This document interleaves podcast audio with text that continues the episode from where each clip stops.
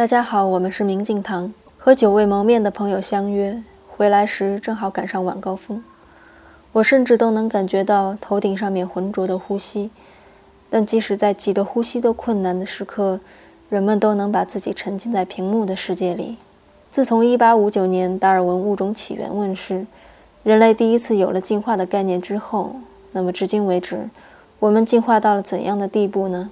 我们创造的科技是否反过来将我们奴役？我们生活中的物品几乎都被贴上了条形码，以供贩卖和交易。有的人终其一生都消费不起。每次听到小伙伴们互加微信，说“你扫我还是我扫你”的时候，都会自动脑补人类变成二维码的样子。